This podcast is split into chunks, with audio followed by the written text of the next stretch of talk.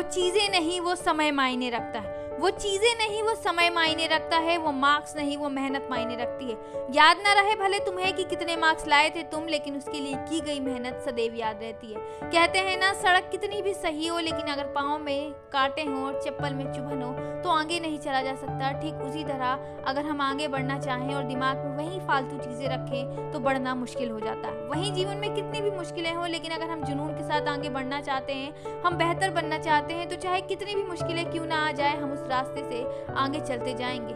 Game की तरह हम हर एक सीढ़ी को पार कर आगे बढ़ते जाएँगे। खुद को सेव करताते हुए हम आगे बढ़ते जाएँगे। मुश्किल होगा, मालूम है, लेकिन तब भी हम खुद को बेहतर बनाने की ओर आगे बढ़ते जाएँगे। हर एक रास्ते को पार कर आगे बढ़ते जाएँगे। हर एक मुश्किल हालात को पार कर कुछ बेहतर सीख जाएँगे।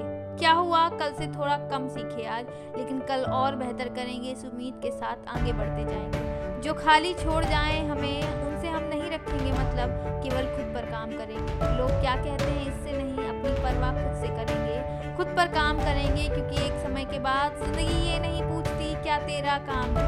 ज़िंदगी ये पूछती है, तू कहाँ खड़ा है? ज़िंदगी ये पूछती है, तू कैसे बनेगा? ज़िंदगी ये पूछती है, तू आगे क्या करेगा?